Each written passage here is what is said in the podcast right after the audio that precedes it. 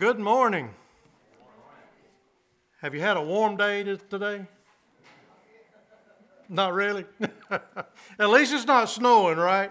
Amen. Uh, uh, I hope you had a safe time last week in the snow. Nobody fell and got hurt. Uh, but we're glad that you're here this morning. It's always good and always great to be in the house of the Lord. Amen. And uh, whether it's cold outside or rainy outside or hot outside, it's always good to be in the house. Amen. And so we, we welcome you here this morning. If you're uh, in person or online, if you're a visitor with us, we want to ask you to text the word welcome to 704 459 5575. And again, we're, we're tickled to death that you're here, and, and we just want to get to know you a little bit. So if you would, type that, uh, text that word welcome to that number and let us know that you're joining us today. Today is a special day in a, in a couple of different ways. Um, we're going to start the service with a baby dedication, and, and what a great, uh, great day that is today, uh, being uh, Sanctity of Life Day. Uh, we've got Doug Cullen with Choose Life Ministries that's going to be here this, with us this morning, uh, sharing about life and uh, choosing life um, over abortion. And so pray that you'll uh, just hear God speak through him today. And, and I'll introduce him a little bit more in just a minute. But uh, to go along with that, uh, we have our baby bottles fundraiser, if you will. Uh, pick one of the one of the baby bottles up. There's some out front, uh, in the back here. Fill them up with change or dollar bills, however you want to do it, and bring them back the first week of February. And all the proceeds will go to the Pregnancy Resource Center here in Shelby. So it is a great uh, ministry, a great mission, something that we can do to, to help in a very, very small way. And so uh, pick your bottle up and uh, do your part in that mission as well. Uh, following the service, uh, we will also receive a love offering for Choose Life Ministries as uh, uh, COVID has put a damper on their speaking engagements for the last year and a half, so they're starting to ramp things back up and uh, got a full trying to fill their their calendars up. So this will help them carry on that ministry of making uh, God's word known to to the people around our around the country actually. And also next Sunday, uh, well, let's do next Wednesday, Wednesday from this week, February 2nd will be the last day to receive goods for the Kentucky mission trip. Sonny, is that okay? It's going to push it a little bit.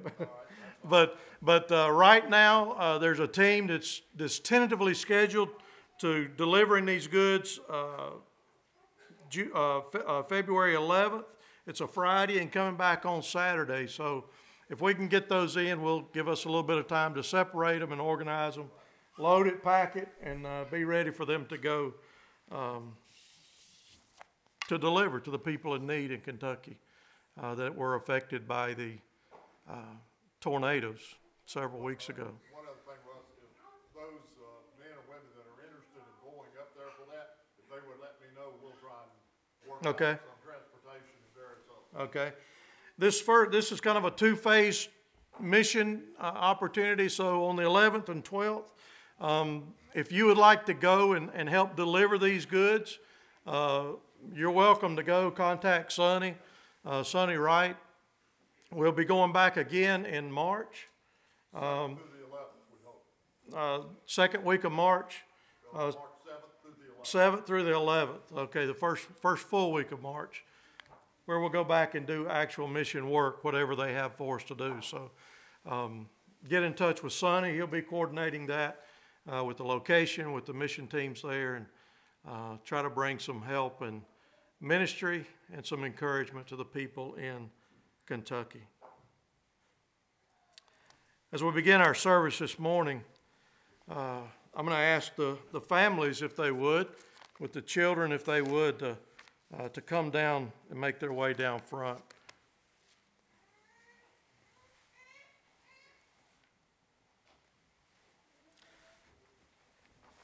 Psalm 139 says, For it was you who created my inmost parts.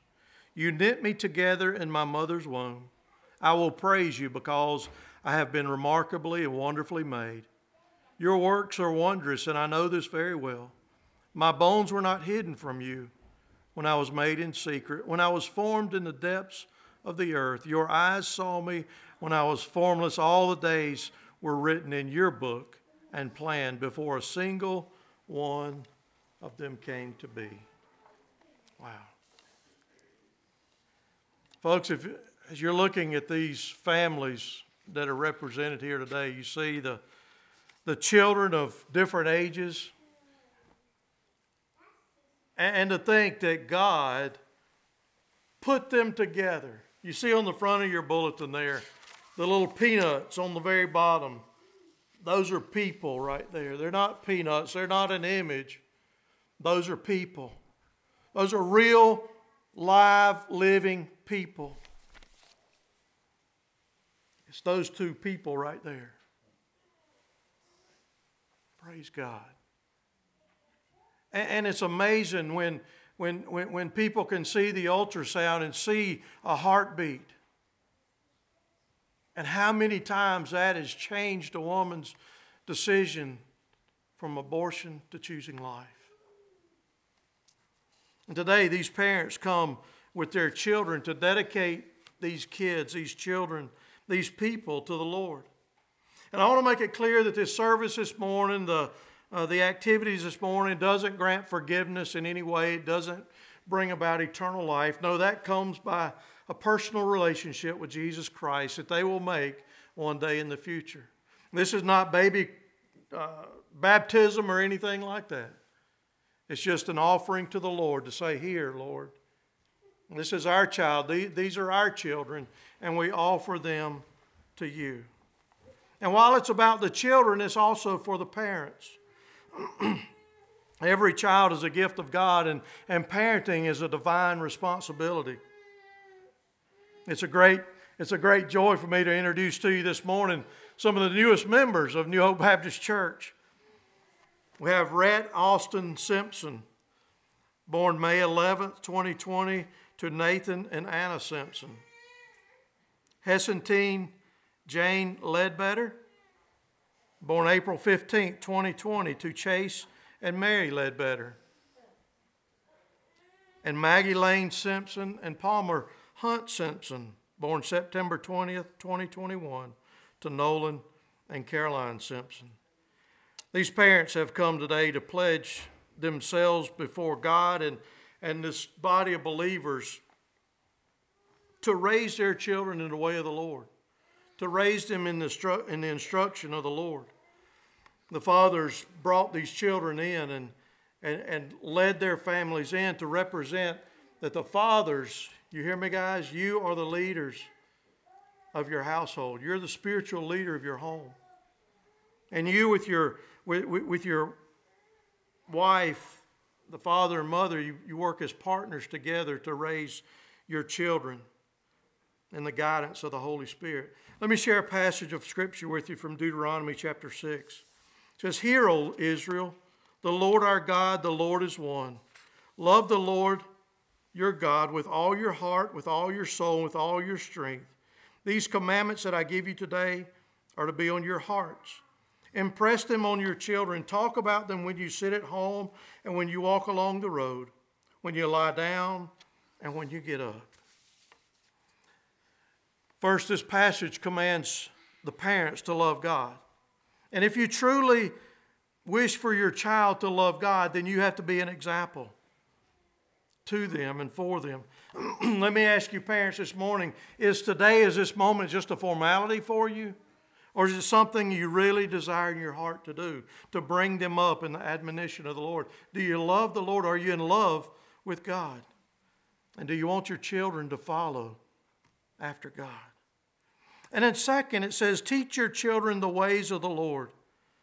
This is the responsibility and the duty of the parents.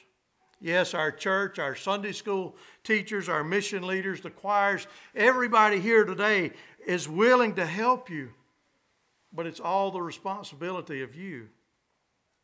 What you do at home, how you live your life, the things you say, the things that you do will all have a great impact on your children. As parents, you have to lead by example. It's vital that you explain to them the value of prayer the importance of reading God's Word, and the benefits of attending church. And so, parents, this morning, I want to I want to ask you a couple of questions and charge you this morning to raise your kids in the way of the Lord. Parents, do you recognize your child as a gift of God? And do you give thanks to Him for His blessings? Do you dedicate your child to the Lord who gave them to you this morning?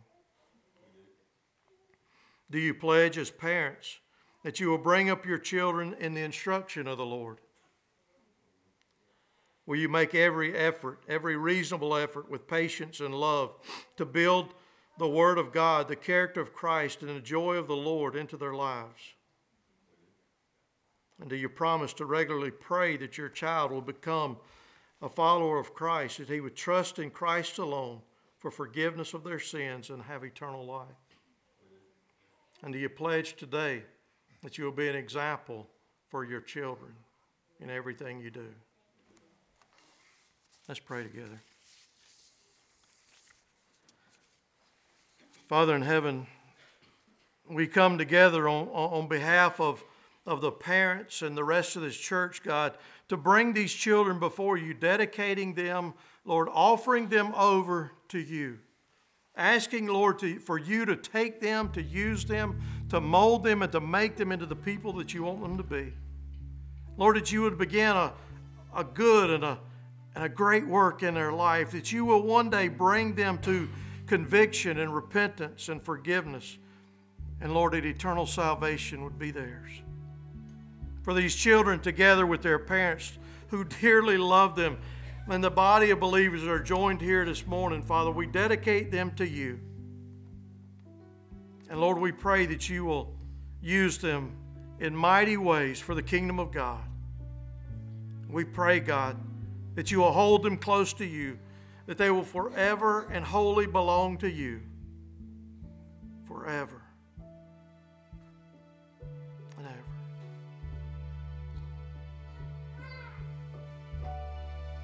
Into your hands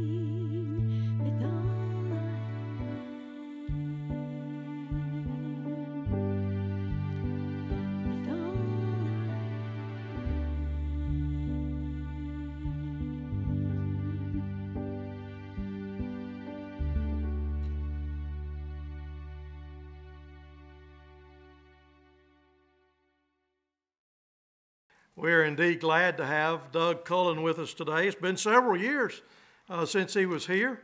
Uh, it's been several years since anything happened much, isn't it, with COVID and all.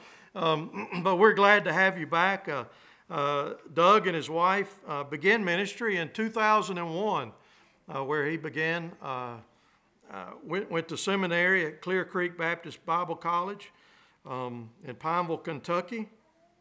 In 2005, it says God opened a door for him to travel, and he travels all across the country, uh, spreading the word of the Lord Jesus Christ, uh, talking about life, choosing life, and eternal life, um, and spreading the good news of the gospel wherever they go to the people that they meet.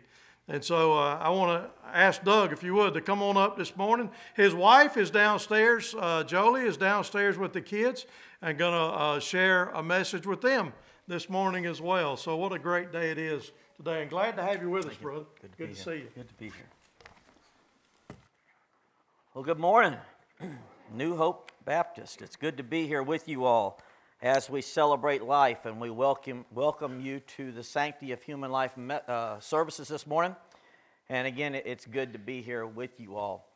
And uh, we've been traveling. Uh, Choose Life Ministries, like the pastor said, started this ministry 17 years ago, and uh, we got in the battle for life. And sometimes people ask us, "Do you, when are you going to get out of the battle for life?" And and it may happen tomorrow, but this is God's ministry, and He's the one that's going to stop this ministry, not us. We have no plans of retiring or stopping until God tells us to. And sometimes people say, "Well, why?" Because we believe that every life is worth a fight. Amen. Y'all believe that, church? Every life is worth a fight. Doesn't matter the color of the skin, the language they speak, uh, special needs they might have, disabilities, or their age. Every life is worth the fight. So we're good. We're glad to be here this morning. Uh, as I said, we've been doing this for 17 years, and as a faith-based ministry, uh, we're always looking for partners. And we'll get this out of the way, and then we'll jump right in. But uh, we we started a prayer ministry, two prayer ministries, about seven or eight years ago. And we're always looking for partners in those prayer ministries. If you're interested in that, we'll tell you how to do that in just a moment. And we'll hook, we'll hook you up because this ministry goes all over the United States. Um, if you have a prayer request, you send it to me and we send it out all over the United States, or you can be part of those that are praying. As a faith based ministry, we are always looking for financial partners. If you're interested in that, same process. Uh, see me or my wife after the services, and we'll hook you up to either one of those two mer- uh, ministries. You can also go to our table back in the back. In fact, we'd encourage you to go to the table. A lot of good information on there, but there are cards on there that you can pick up. It has my, my uh, phone number on them. You can text me or call me if you're interested in either one of those two ministries. And uh, also, you can go to our website, chooselifeusa.org. We put out monthly updates. That's another thing you can requ- uh, request through the phone number on the card, and it's on the screen 606 269 3099. And we'll see to it that you get those updates. And as I was telling the pastor, we are on, I think, all the social medias basically. Uh, we, we prayed about this about three or four years ago. Uh, there's so much evil on the social medias, but God said, you know, there's some good. So we want to get the message of life out to all areas that we possibly can. So we will continue to stay on social media until they kick us off, which is a very good possibility. Uh, if you search for us on any of the social medias and you can't find us, it means that we're probably suspended or in Twitter jail or somewhere. So pray for us because it does happen and it happens quite often. Uh, we also want to put in a plug for our um, revivals. We do three day revivals now. Finding Salvation in Esther, Righting Injustices in Esther, and Persevering in the Culture from 2 Corinthians. If you're interested, in that, let me know. We'll, we'll hook you up there also. The name of our ministry is Choose Life Ministries. We take that from God's Word. Deuteronomy chapter 30, verse 19 says, I call heaven and earth to record this day against you that I have set before you life and death, blessing and cursing. Therefore, choose life that thou and thy seed may live. And sometimes we get asked, Do you ever think you'll go out of the nation? If God leads in that, we will definitely do that. But God has laid a sense of passion and urgency for America. And if you didn't know it before you come in this morning, you're going to know it before you leave. As a nation, as a whole, we're going down a very dark, slippery slope, especially when it comes to life. So that, that's our call. We've been in 1,400 churches in 34 states in the last 17 years, and we, we do covet your prayers. And if you're here today and you know someone that's had an abortion, or maybe you've had an abortion, sometimes women and men think that's the unforgivable sin. It's not. The best news you're going to hear today is that Jesus Christ died on the cross, shed his precious blood for all sin. That includes the sin of abortion. 1 John 1 9, if we confess our sins, God will forgive us those sins. There's, there's a promise there. We confess, God forgives. Let's go to the Lord in prayer. Dear Heavenly Father, Lord, we just thank you and praise you for every opportunity that you give us, Lord. And we thank you for being allowed the privilege of honor coming back to New Hope, Lord. And we pray that your Holy Spirit will move in a mighty way, Lord. We thank you for the baby dedication, Lord. And and just what that means, Lord, that those, those children are not only the future of our churches, Lord, they're the future of our nation, Lord. And we pray for them, Lord. And we, we, we thank you that this church decided to do that, Lord, have a baby dedication. And we thank you again for the opportunity. We pray your Holy Spirit again will move in a mighty, mighty way, Lord. We pray that you will, uh, that your Holy Spirit will have free rein this morning, Lord. And Lord, we pray that there's anybody in this building that doesn't know you or listening on any of the social medias that doesn't know you as their personal Lord and Savior, that they will not let another minute pass without accepting you, the free gift of salvation. And Lord, we'll be very careful to give you all the praise, honor, and glory. And we ask this in the name that is above all names, in the King of Kings and the Lord of Lords, in Jesus Christ's name, and all God's people said, Amen. Amen. So, if you remember the last time, there was three points. First one was getting back to the Word of God. We can't change getting back to the Word of God because everything hinges on the Word of God. So we need to get back to the truth of God's Word because our culture and society today will say a lot of things. In fact, we got we're going to talk about in just a moment. There's a very fast growing belief in America that every person should have the right to determine what's right or what's wrong. They, there's a growing belief in America that there is no absolute right or wrong. But that's not what God's word says. And there's no, and, and uh, if you believe that, then there's a lot of gray areas, but there's no gray areas in God's word. This is infallible, it's inherent, it's truth from the very first word to the very last word. Doesn't matter whether we understand it, whether it fits into our lifestyle or not. We need to turn off the news and start reading in the book because the news is not going to tell us the truth. They are, they are habitual liars on the news, but the truth is in God's Word. And also, the Word of God also tells us that we have value. We have value because we live in a culture and society today that wants to say that your ba- value is based on how much money you have, how much power you have, how healthy you are, how many times you go to the gym, all these different things. Our world would say is what determines your value, but that's a lie straight from Satan. Because the truth is that our value is found on the fact that God chose to create us in His image. And that's where our value is found. And you know, so, so one of the first verses, that you need to hide on your hearts of all the verses we're going to share today is Genesis 1 27. Because this, this is, it, it is the pivot of, of human, humanity is that God, the creator of the universe, chose to create us in his image. Genesis 1:27 So God created man in his own image in the image of God created he him male and female created he them. And this is where our value is found. And what determines something's value, whether it be human life, cars, houses, whatever it might be, the first thing that determines what the value of anything is who made it. Who made it? Okay, we just read Genesis 1:27. God created us, and He created all the other things too. but none of them were created in his image, but us. The second thing that determines value is how much was paid for it. How much was paid for it? And we know, we know that Jesus Christ gave his life. He gave his blood. So there's so if we put those two together, there is nothing more valuable in this world than human life. Nothing. Nothing. So we so how much value is it?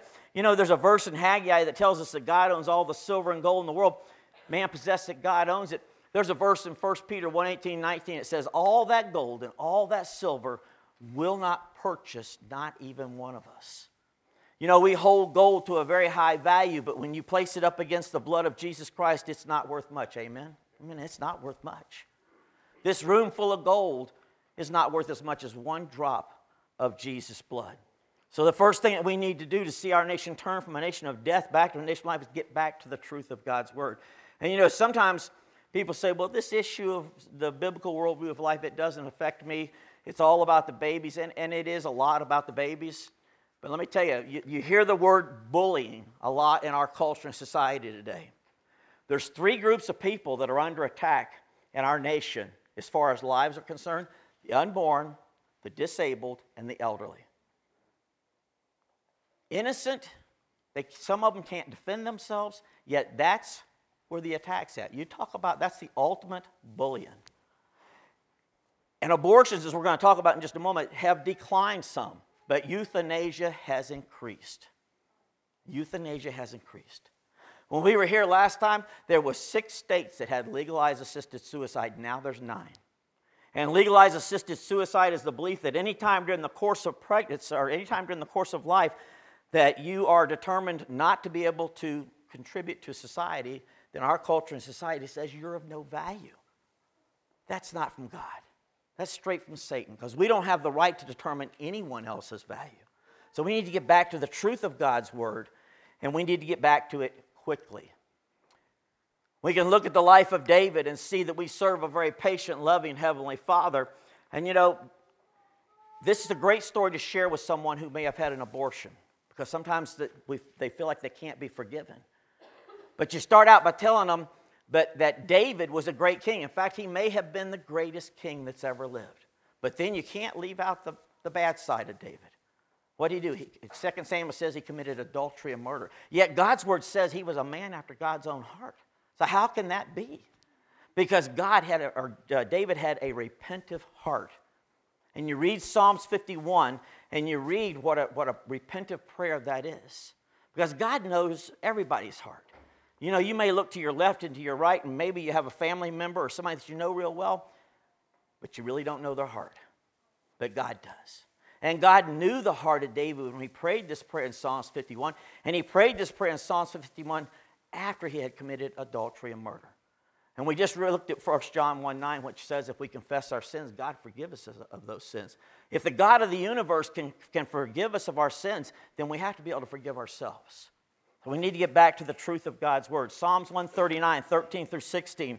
I know the pastor's already read some of that. This is a very important verse in the life movement that we need to hold on to. Psalms 139, 13 through 16. For thou hast possessed my reins, thou hast covered me in my mother's womb.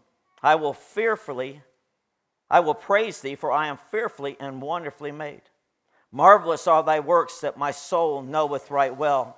My substance was not hid from thee when I was made in secret and curiously wroth in the lowest parts of the earth. The eyes to see my substance, yet being unperfect. Remember that, yet being unperfect. And in thy book, all my members were written, which continuance were fashioned when as yet there was none of them. This tells me that God knew David before he was ever formed in the womb. He knew each and every one of us here today before we were ever formed in the womb. He knew everything about us, everything that we were ever going to do. And here's the most amazing thing about God Knowing all of that, God still loved us. In spite of ourselves, God still loved us. He loved us enough to send his only begotten Son to die on the cross for our sins. And we'll talk more about that in just a moment. The first verse we need to hide on our hearts Genesis 1:27. Why? Because the creator of the universe chose to create us in his image. Second verse that we need to hide on our hearts, Ephesians 2:10. Because Ephesians 2:10 tells us that we are what? We are God's workmanship. Created for what? good work. By the way, this is my grandson. He showed, showed yours off today. I got to show mine off a little bit. It's our first grandson. We're very proud of him. But, you know, we could talk a long time about what it means to be God's workmanship.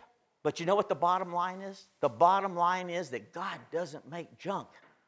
Yet we live in a culture and society wants to say some, some people are junk. That's not for us to decide. Because we've gotten away from the truth of God's word, we're going down a dark, slippery slope. And we had warnings all the way back in Isaiah's time. Isaiah writes, Woe to them who call evil good and good evil. And, brothers and sisters, we're living in those days. Even though we were warned about them thousands and thousands of years ago. Edmund Burke said the only thing required for evil to prevail is for good men to do nothing. And this was over two, this is around 200 years ago. Dietrich Bonhoeffer says, silence in the face of evil is itself evil. Brothers and sisters, we need to speak up. It says, God will not hold us guiltless. Not to speak is to speak, not to act is to act. And you wonder why we took this picture back early in our ministry, and you see a progression. We started out thousands of years ago with God's Word, and then we had uh, um, the other quote from uh, Edmund Burke, and then we had Dietrich Bonhoeffer. This was taken about 12 years ago a, and wasn't far from a church we were speaking at. You wonder why we have all the, the evil we have in our nation today because as a nation as a whole, we've been trying to remove God from all areas of life for, for years. And you see, they think they've won by taking the word God out of in we trust. But they can't remove God. That just shows their ignorance that they cannot remove God. Yet, yet their hearts, we know where their hearts are at. So we're going down a dark, slippery slope. And here's the problem. Psalms 11:3 says, "If the foundations be destroyed, destroyed, what can the righteous do?"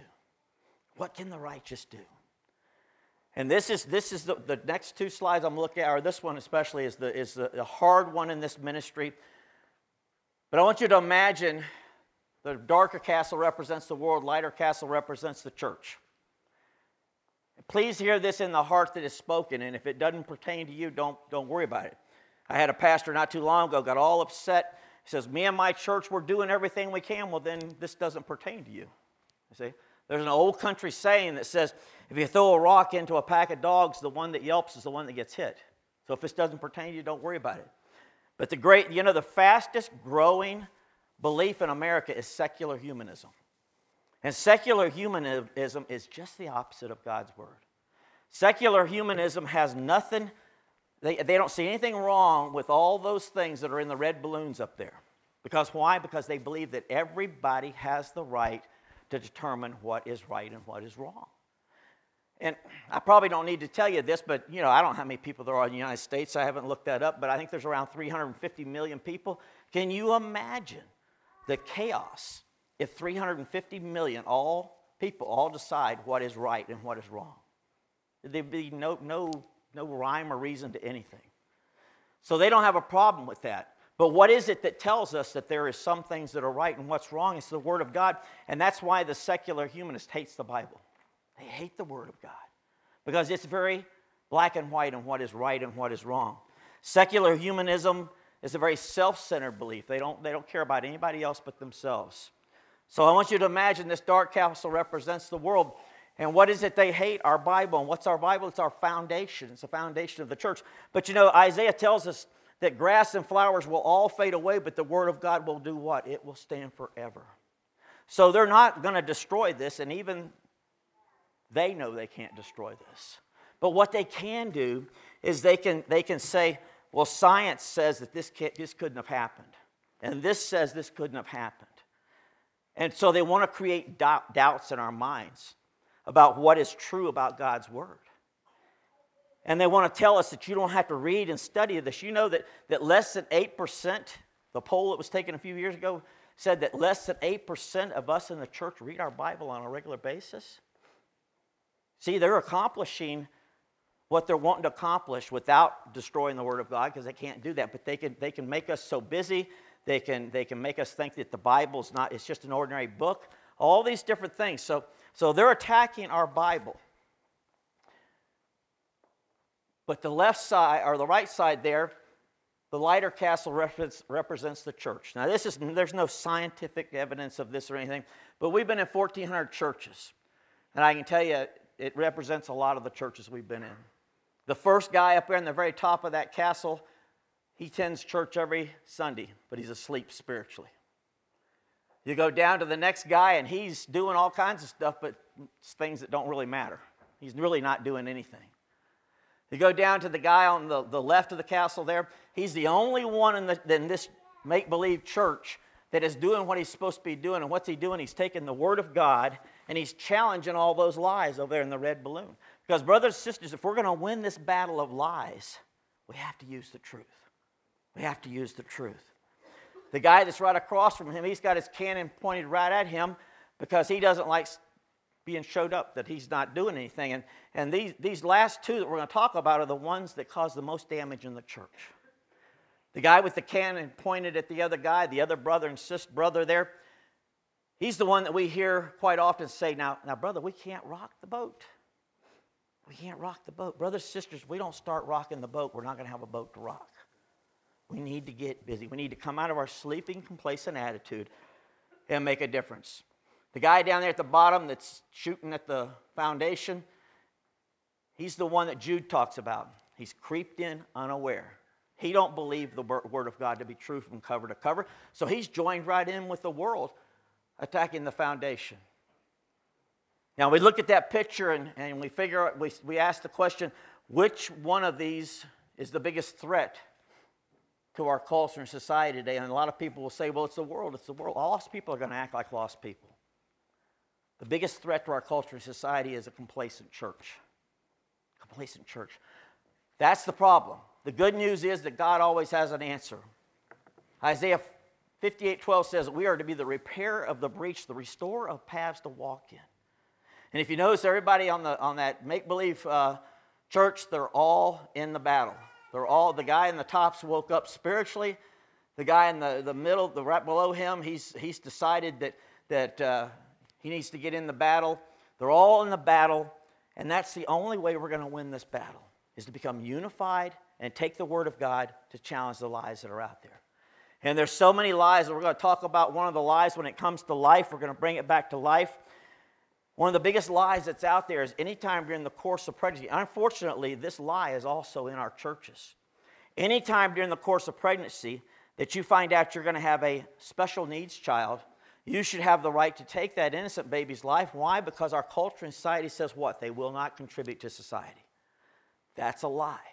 We've already looked at Genesis 1:27 that says that all human life is created in the, in the image of God.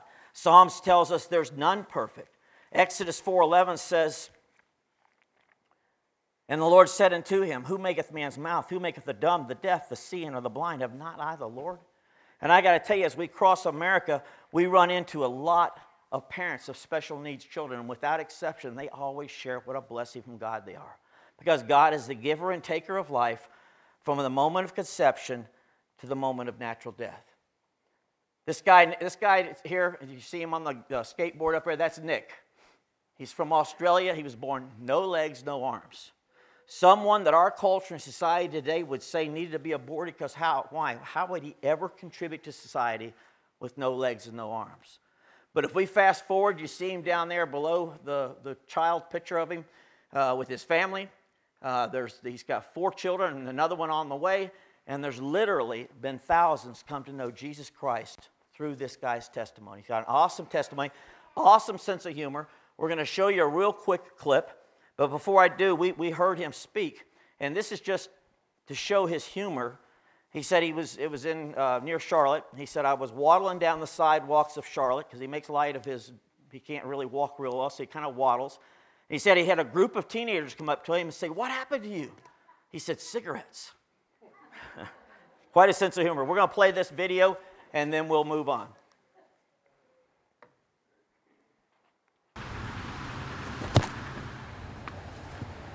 I wasn't ready. I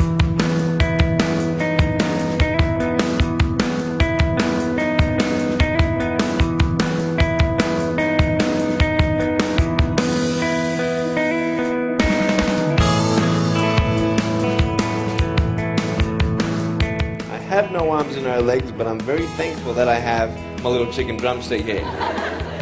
People freak out when they see me for the first time. It's so cool. I was at a water slide um, all by myself. Everyone obviously at the bottom of the slide is looking up and waiting for other people to come down, and here I come, and they're freaking out. They're like, you know, like this. And I was so tempted to look at myself and go, What happened? You know?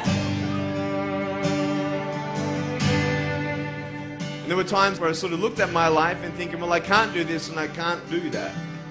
And you keep on concentrating on the things that you wish you had or the things that you wish you didn't have. And you sort of forget what you do have. And there's no point, I believe, in my life where I wish I had arms legs, I wish I had arms legs, I wish I had arms legs, because wishing won't help. But what I've seen in life are just a couple key principles, and the first thing that I've seen is to be thankful. It's hard to be thankful, man. I tell you, when I was eight years old, I, I sort of summed up my life and thought, I'm never going to get married. I'm, you know, I'm not going to have a job. I'm not going to have a life of purpose. What kind of a husband am, am I going to be if I can't even hold my wife's hand?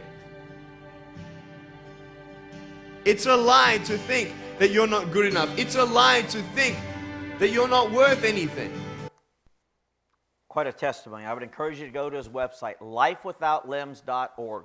Lifewithoutlimbs.org. How many of you, how many were upset after 9 11? Yeah, we should be. It's not a bad thing to raise your hand when you're, I mean, it was, it was a reason to be upset. Uh, we, get, we get upset when we hear of some of our people who serve our nation in the armed forces losing their lives and police officers in the line of duty, and we should. And I don't want to downplay that in any way, shape, or form. I have twin boys that both retired from the Navy, and I'm a, I appreciate their service. But I want you to get these numbers in your head. We've been a nation for well over 200 years. You take all the deaths from all the wars, and it's roughly 1 point million have lost their lives. And this is over 200 years of history. But what about the war against the unborn? Over 60 million. And this is not 200 years of history, this is 49 years of history. Quite a big difference. We're going to show you a series of slides here in just a moment, and you'll see a, a, a pink baby come up every so often, represents 50,000 babies. Each one of those pink babies represents, and the yellow ones too, all represent 50,000 babies. And they tell you, you know, not to have moments of silence when you're preaching or speaking, whether it's speech or whatever. But we're going to have just a little bit of awkward silenceness because it takes a while to cover 60 million babies. Forgotten. Cause we are fighting for them. Oh, we've answered the silent cry to be their voice. Their life was not for nothing. We celebrate their heartbeat. Price that they paid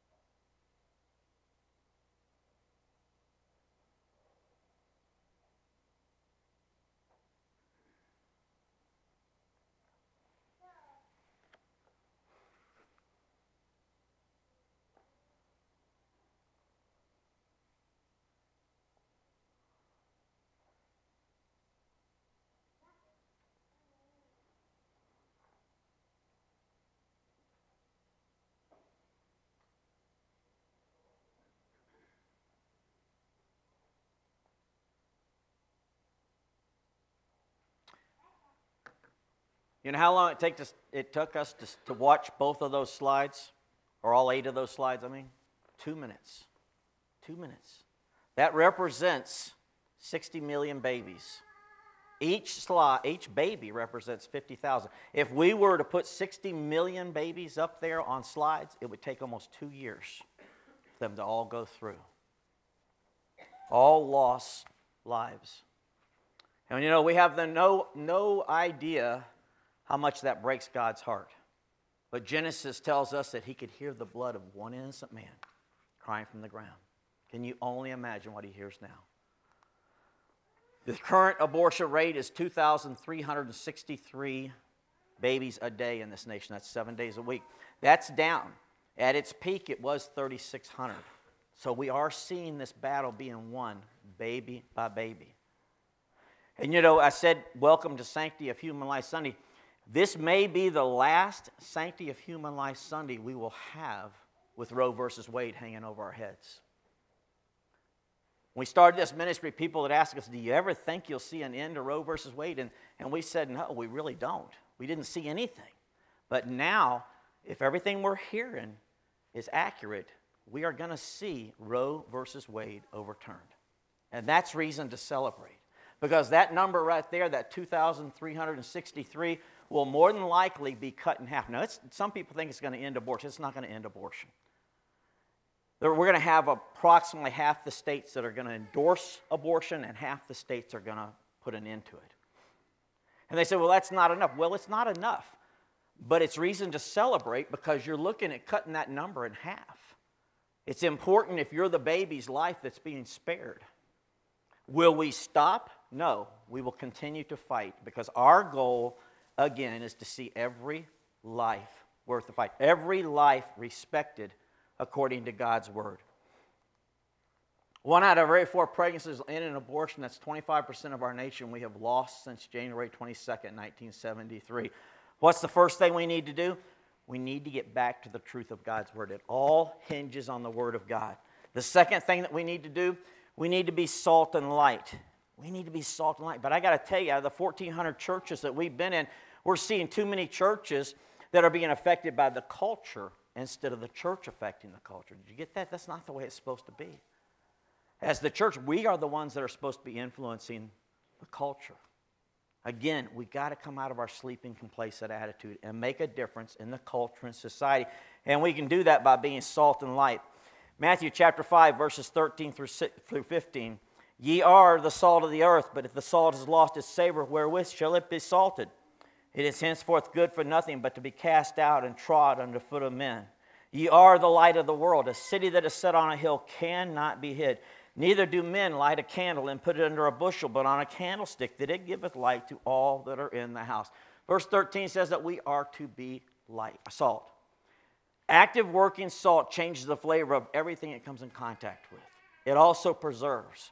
We wouldn't be seeing so much spiritual, spiritual decay today in our world if there was more spiritual salt coming out of our culture, out of our churches. This is written and read. It's from Jesus. It's not to the lost world. It's to who? To you and I in the church. We need to be salt and light. Those verses say that we're to be a light. You go into a dark room and flip on a light switch, and what happens to darkness? It flees. Darkness and light cannot inhabit the same space. Light exposes darkness. Some ways that we can be salt and light, we need we need to educate people. Educate, educate. It's so important. What do we educate them on? On the Word of God. It all hinges on the Word of God. Back early in our ministry, the CDC reported that abortions were down 5%. Focus on the Family in Colorado Springs spent some time and money doing research to find out why it went down 5% because at that point it was the first time we had seen a decrease in abortions. By the way, as we just looked at, the numbers are down baby by baby. Focus on Family came up with three reasons why the abortions went down the first time. Number one, educate, educate, educate. Number two, pro life laws. There's been more pro life laws passed in the last 10 to 12 years than any time in our nation's history. Your vote does matter. Third thing, supporting your local pregnancy care center. Great ministry. Do all you can to help them. They don't get any government help, and we need to help them because they're doing a work that's unmatched. We need to get back to the truth of God, and we need to be salt and light. We need to be praying people is the third thing. We need to be praying people. There's power in prayer.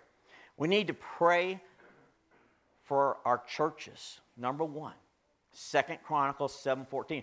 And I have heard this preached for the, for the nation. It's not for the nation, it's for the church.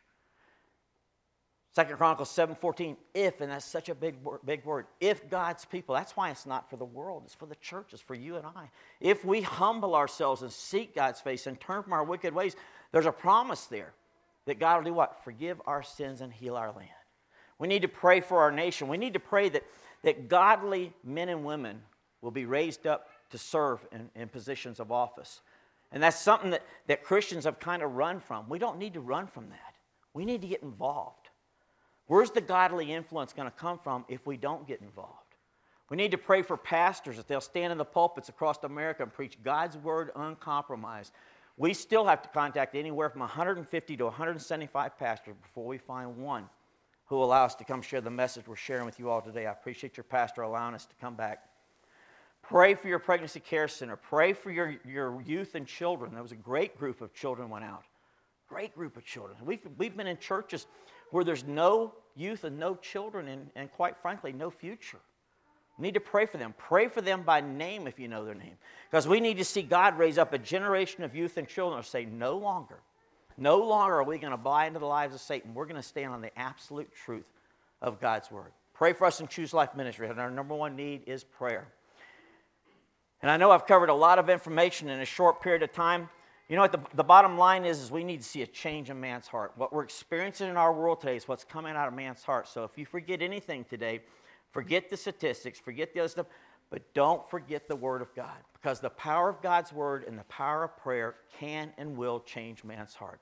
Remember Genesis 1:27, all human life is created in the image of God. Remember that we serve a very patient, loving heavenly Father, and we can look at the life of David and see that. Remember that we are to be salt and light. We may be the only salt and light that some will ever encounter.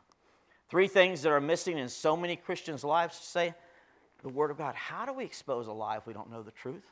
How do we guard our hearts from believing the lies out there if we don't know the truth? There's power in prayer, and salt is an active ingredient. So, as Christians, what do we need to do? We need to get into the Word, we need to get on our knees, and we need to get up and get active. God didn't save any of us to warm a pew a couple of times a week. He called us all to a ministry. James tells us it's not good enough just to be a hearer of the word. We must be what? A doer of the word. You know, I said earlier that God knew each and every one of us before we were ever formed in the womb, but the truth is that God knew each and every one of us before the very foundations of the earth.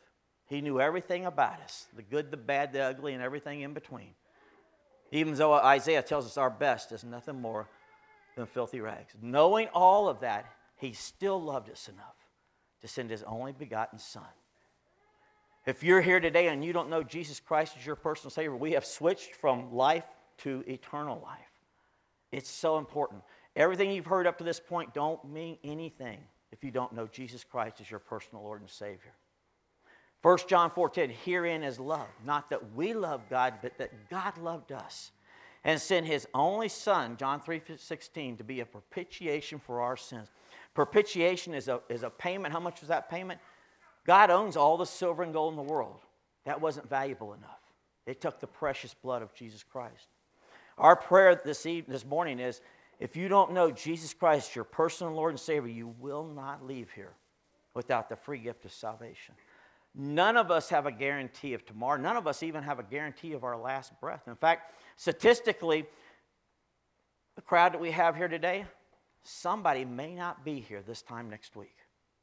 Here's the truth if you know that you know that you know, you have a relationship with Jesus Christ, and God forbid something happened to you this week, you're with Jesus just like that. Just like that. But here's the other side of that. If there's never been a time that you've ever accepted Jesus Christ as your Lord and Savior, and God forbid something happened to you this week, it's hell. Now, our world would say that's too narrow minded. Don't listen to the world, they're full of lies.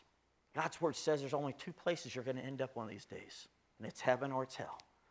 Don't leave here. Don't take the risk of your life this week if you don't know Jesus Christ as your personal Lord and Savior. Last verse I'm going to share with you, then my wife's going to come up and sing a song, and then I'll turn the service back over to your pastor. Uh, how many of y'all get discouraged from time to time? Hey, we're living in a very discouraging time. It's no doubt about it. Hide this, hide this verse on your heart. Isaiah 44 24. Thus saith the Lord, thy Redeemer, he that formed thee from the womb. I am the Lord that maketh all things, that stretcheth forth the heavens alone, that spreadeth abroad the earth by myself. If you're here today and you're a blood bought, born again Christian, then you know he's your creator. You know he's, he created you, and you know he's your source of salvation. That's hope that a lost and dying world doesn't have. We need to take that outside the four walls of the church. There was an interesting poll taken a few years ago. It asked a large group of evangelical Christians Do you feel like it is part of your obligation to take the teachings of God's word outside the four walls of the church? 58% of those polled said no. That's why we're in the shape we're in. If you're here today and you know that you know that you know you have a relationship with Jesus Christ, you have hope that a lost and dying world doesn't have. We need to take that outside the four walls of the church. As my wife comes, just remember as Christians, we are in a spiritual battle, but as Christians, we're not fighting for victory, we're fighting from victory. The victory's been won. We just need to get in the battle.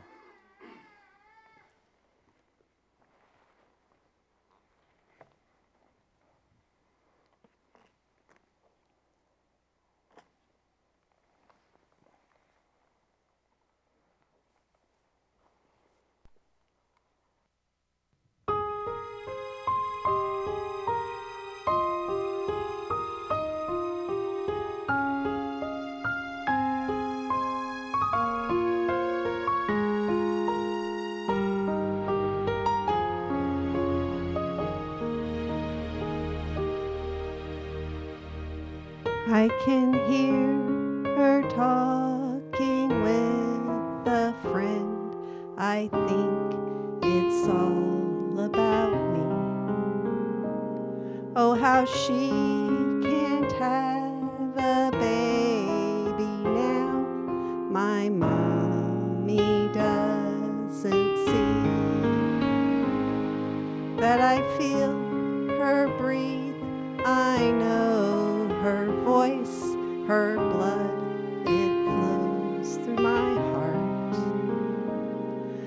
You know my greatest wish is that we never be apart. But if I should die before I wake, I pray her soul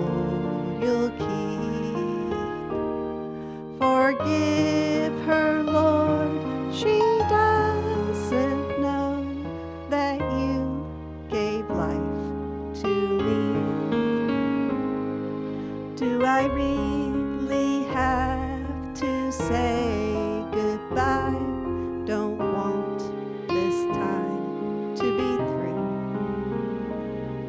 Oh, please tell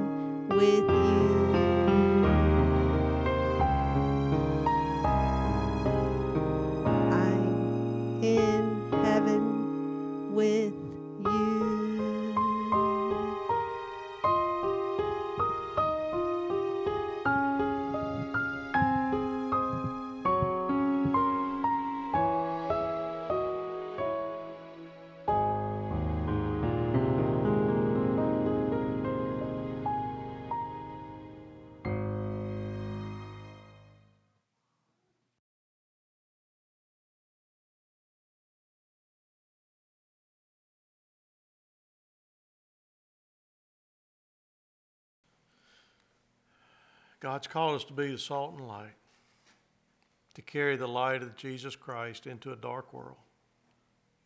How will they know if we don't tell them?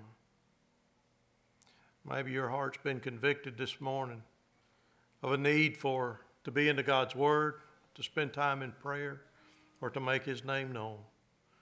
Whatever it is for you, we're going to sing our hymn of invitation this morning, our hymn of decision, our, our, our hymn of commitment for you that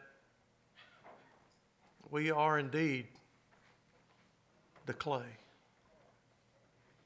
And so, are we praying that God would indeed mold us and to make us and to create us, to continue creating us into the people He wants us to be?